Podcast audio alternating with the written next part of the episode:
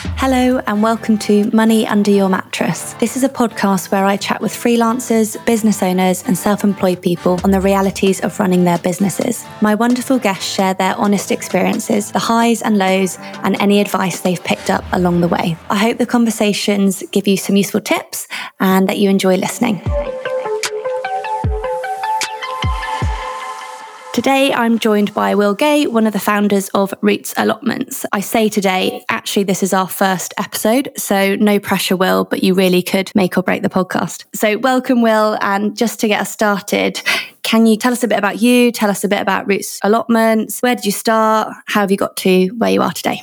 well, thanks for having me, Jess, and, and fully expecting now to break the podcast, but hopefully not. Um, Yes, I, am a bit, bit about me. Um, my name's Will. I've co-founded Roots Allotments with um, two of my best friends for like over ten years uh, because we wanted to get an allotment in London. Um, we were all living in Lambeth at the time, and it was a 28 year waiting list. Wow! Um, we started this business like nearly 18 months ago now. I'm only 28 now, so that just seemed like a dauntingly ridiculous number. And I thought I could probably buy a small holding or even a farm in that time with the right business idea. Um, and lo and behold, maybe we cracked the right business idea for me to actually be able to buy that farm one day. Um, so it, essentially, we, we founded Roots Allotments to try and sort of solve the waiting list around the UK. There's over 150,000 people on council waiting lists, with half of the waiting list shut to new entrants because a lot of councils have a policy of shutting the list when it gets to, let's say they've got a thousand plots in their area. If they have a thousand people on the list, they shut it to new applicants, which is ludicrous.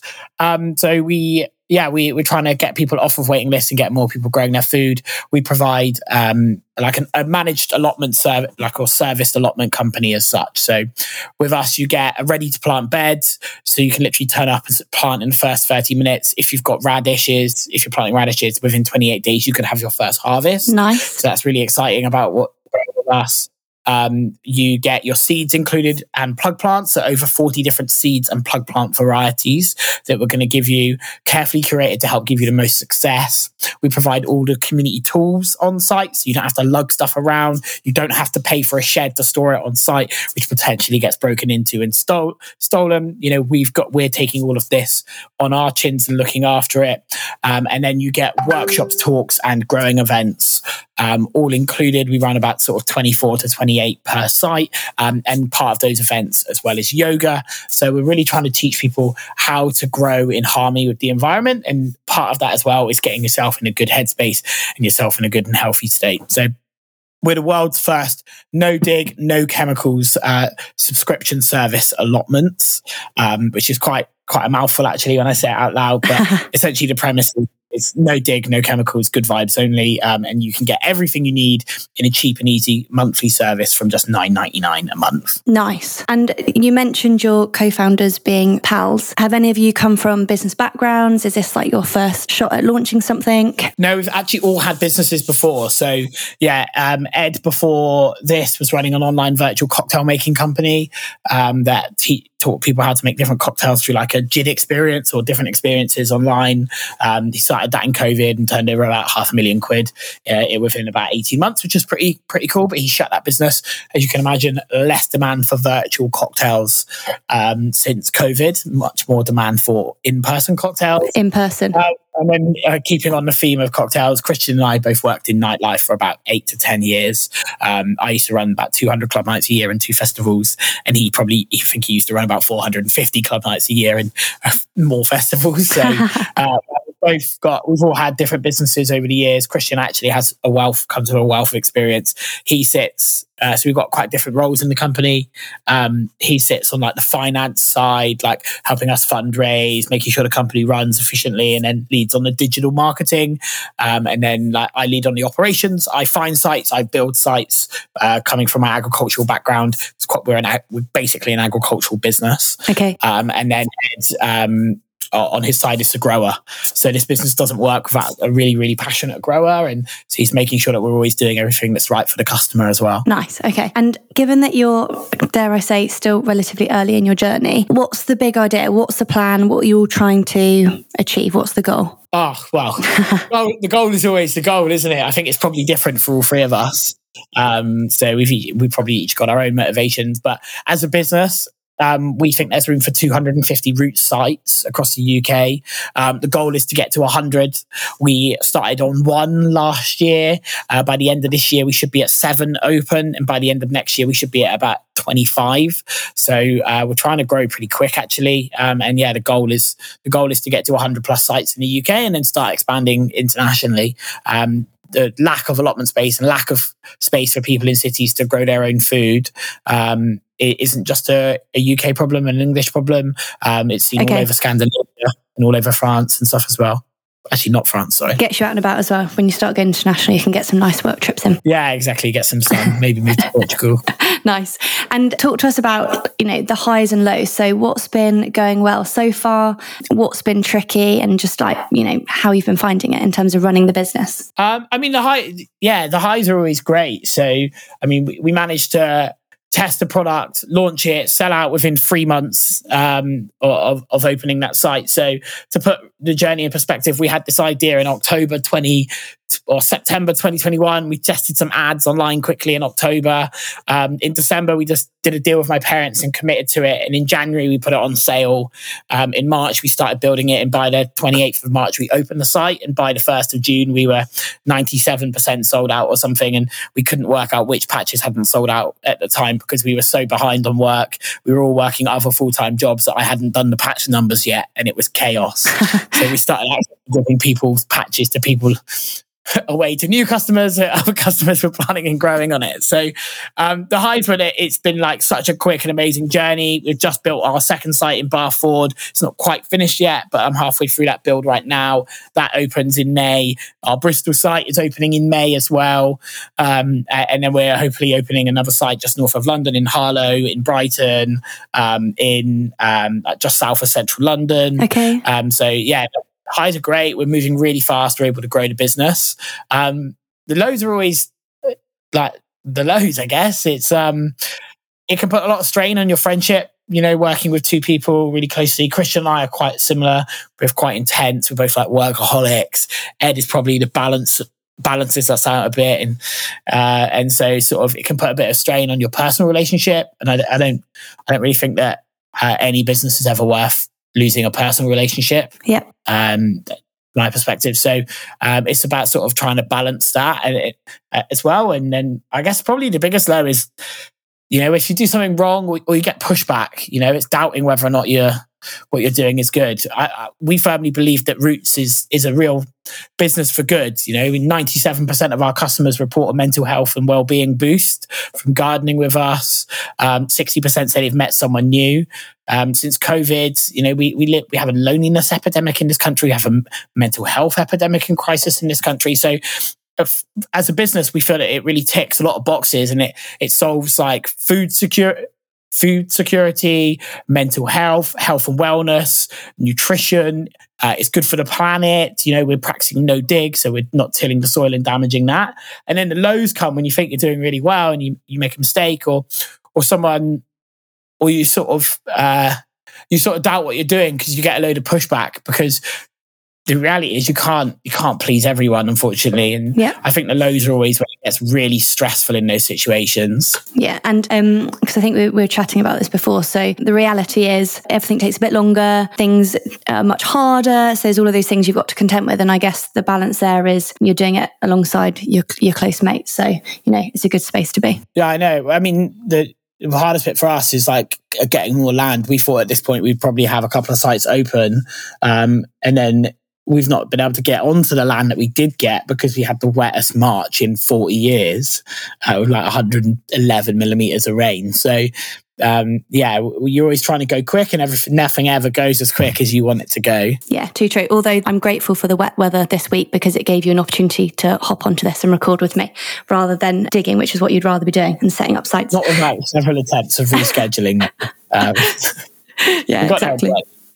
Cool. That sounds great. And so talk to us a bit about like any advice that you've had in setting up the business and any advice that you share with someone else, you know, embarking on that journey and setting something new up. The first bit of advice that I would follow if you're test if you're setting up a new product is don't build the product, test the test the ads. So if you've got an idea for a product and you think it will work, whack a website up with a landing page, go onto Facebook or Instagram and start running for some ads and see see how much it costs you to acquire a customer. You can just refund them the money that they pay for it in the end anyway, but you'll work out if that product is achievable. So if your product is only worth like 15 quid and your cost per acquisition of a customer is 10 quid, you know that that product's not probably not going to make you any money.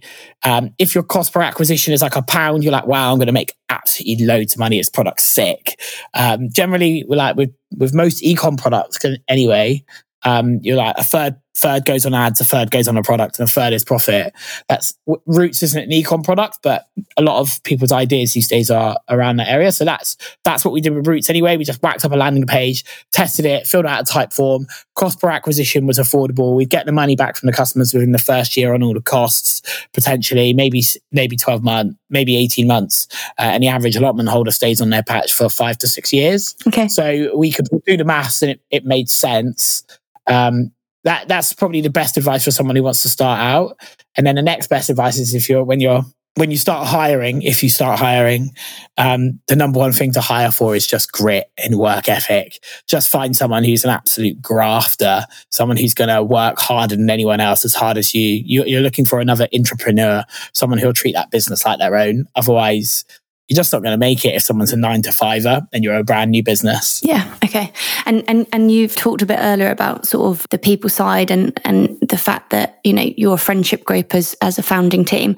How are you finding these people to bring in and and culturally how do they embed into what you're trying to achieve? Yeah. I mean. Generally, we just put ads up. Um, for us, we I mean we're all based in Bath ourselves, but we actually chose to base our HQ in Bristol and hire mostly from Bristol uh, Bristol talent. Okay. Um, not because Bath doesn't have great talent, but because 2% of the people in the Bristol area are on the waiting list for an allotment um, compared to like half a percent for Bath. Right. So for us, we knew we would get the talent of caliber of people that were that would be good at this, like that would be good at the job, but there would we could also find people with the right talent who would have an interest and a passion already for growing and what we do, and that's what we were looking for. We were looking for people that were really in the ecosystem, um, so that we could have a company that is ran by growers for growers.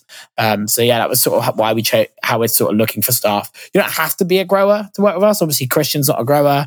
I'm a farmer's son, so I, I guess I tick the boxes and, and, I, and I act as a customer at Roots. But um, it, it's not a be all and end all, but it's definitely sort of a, a preference for us when it comes to sort of serving our customers well. Okay, nice. And keeping with that theme, when we spoke before, we and you touched on earlier about sort of growing. Um, when you're thinking about international expansion, or even just getting more sites in the UK, it's quite interesting how you spoke to me about where you identify sites and, and how you use data. Perhaps you could talk a little bit about that. Yeah, I mean, we're we're really a data driven business, and I think that comes from Christian's experience with several companies over the years.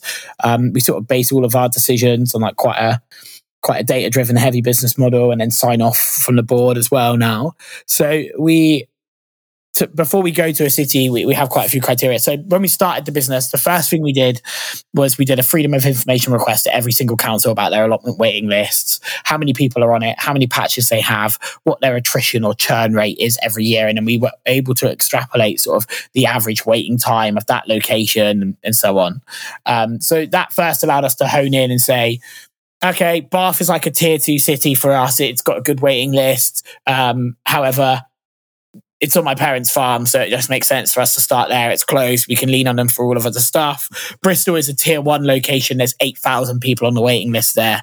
We should definitely look at that. So that was the first thing. So that basically that the pattern in that data, councils are quite useless to get the stuff from. So we only had about a third of it back. But the pattern showed that the bigger the city, the bigger the waiting list generally kind of kind of obvious when you think about it now, but you have to get that data anyway. Yeah, validate it. Yeah. Yeah. So uh, the bigger the, the bigger the city, the bigger the waiting list. The more um, like they're bordered by other counties, the bigger the waiting list because the city's sprawled and they're building a lot on the allotments. Um, so then when we we then like we get some software, we buy we buy deep like title registries from people and then we send out mailing lists essentially and we we mail we mail out to the to the landlords essentially if we get a nibble or we like think that someone is a is seems like a, a we've got a landlord. We think that they're going to agree heads of terms. We've we've agreed a decent rent. We just want to sort of finalize it before we go any further. We'll go away and we'll spend five hundred to like a thousand pounds on Facebook ads for that city, okay. saying that we're coming to the area. Give us your postcode and your email. Um, we're speaking to a few different landowners, um, and we want to make sure we locate this site um, as close to as many of our potential customers as possible. Um, that allows us to not only get the postcodes of where our potential customers are, so we can see if they if that site is well located, which is perfect. But it also allows us, again, going back to te- that testing of that ecom product, it allows us to measure our CAC like straight away. So we'll know we won't we won't go to a site if the CAC is too high. So our limit on this is twelve pounds per email and postcode set.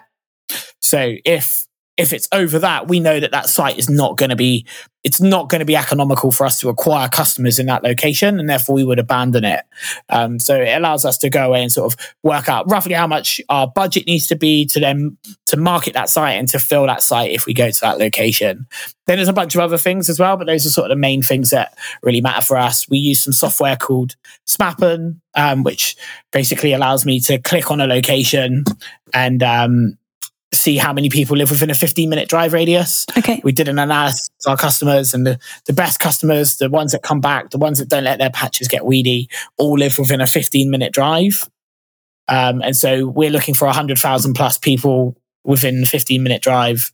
Um, for, for that location. Otherwise, we, we just rule it out. It's a tier two location. We're not investigating those until we've got sites in all of the tier one locations. Okay, super. And and just for anyone who's not familiar with the CAC term, so we're talking about client acquisition costs. So how much you're paying to get hold of a client or a customer? Yeah, cost per acquisition, client acquisition costs. Yeah, exactly. So um, yeah, if it, it, that's really that's the really important metric, isn't it? Because for, for us, actually, our, our CAC consistently goes down. So Bath now, our, our original flagship site has a net net churn rate of zero, basically, um, and a and a, a uh, churn rate of a natural churn rate of about one to two percent of our customers per month, which is ridiculously low for a subscription business. Yeah. Most of them are around like fifteen to thirty, um, and so now we don't even have to spend money to fill that site. So our CAC is just coming down and down and down. Actually, it looks even better and better over time.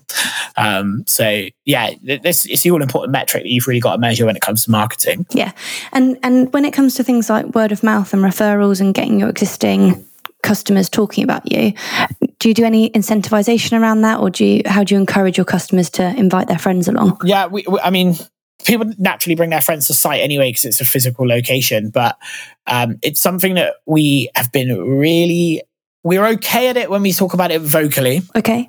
We've we, we've been really bad at putting in specific leverages and metrics like automations to do this.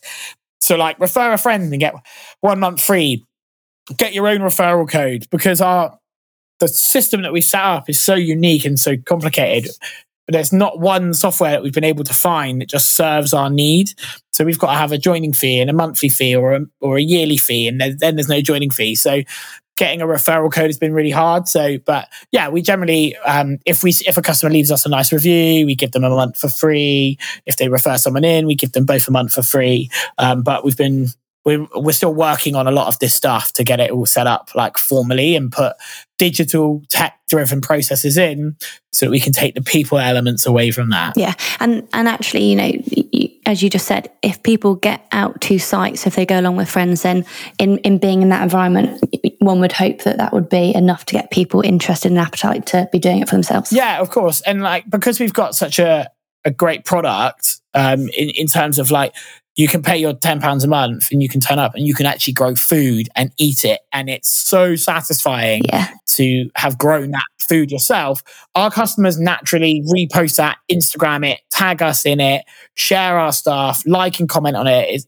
we've got a closed whatsapp group and a closed facebook group uh, and then we run workshops and events so for us, we're trying to build growing communities. We want to be a national brand with a hyper local focus in every location. So we only use local contractors, we only use local talent and that sort of stuff. So this way, you know, our customers are our champions and they are our marketeers. Um, and so, um, yeah, it, it, sort of seems to work really well. Yeah, it's just reminded me of times sort of back during lockdown when most of my conversations with my grandma were about her success or sometimes um, failures in what she was attempting to grow. So, yeah, I definitely get that it's super addictive once you've had, had some success and, and sharing those stories. So, yeah. getting people talking is key. Yeah, I think the rule is generally it's like a third of it goes to pests uh, goes to insects, a third of it goes to animals, and a third of it you get to eat, or, or something like that when you're growing organically. So it's always it's always a tough one uh, growing your own, but it, it's it's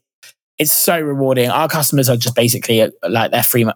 They they market our business and our brand for us. Yeah, nice, nice. Okay, that's that's been super interesting and really honest. So um, loved hearing about your story so far. Just before I let you go, I'm going to chuck you a road question. I think. Go for it. So if I said to you, pick a song to soundtrack your business, what would you pick and why? Yeah, it wouldn't actually be a song. It would be a poem that was written by um, one of our customers, Mark Delissier, uh, who's like launched his spoken words. Basically, he wrote us a poem and he shared it with us um, last year, and then it was just the most amazing poem that we then had a videographer in and we we like filmed it and we walked we walked it all the way through the site and filmed him like speaking that poem as he walked through the site and that poem would probably summarize the the growth and, and the in the song of this business, but I appreciate that no one's going to know that unless they go to our YouTube channel and have a look. So, well, there's an incentive like- to get people to hear about the poem. Yeah. I can share the link to that in the comments under the podcast so that people can have a read of that and generally read more about Roots allotments. That'd be great. Yeah, Mark, Mark's a really talented uh, poet as well, and we're excited to have him running a workshop for our customers on it this year as well calling it Growitry. Nice. Yeah, I love that. You've got um some, someone in there's a, a deep marketing whiz. yeah, I think that's it. I'll leave all of that to Ed and Christian. Okay. Well, thanks, Will. That's been um yeah, as I say, super interesting, really honest, nice insight into the business. And yeah, massive thanks for taking the time to come and speak to us. And so that's it. That's a wrap. First episode done. No worries. Well, great. Thank you very much for having me. It's a pleasure to be on. Super. Thanks. And and for everyone else listening, please do feel free to subscribe, rate, review, tell your friends about the podcast. If you've got any ideas on what you'd like to hear about or even coming on, then please do get in touch and keep a lookout for the next episode.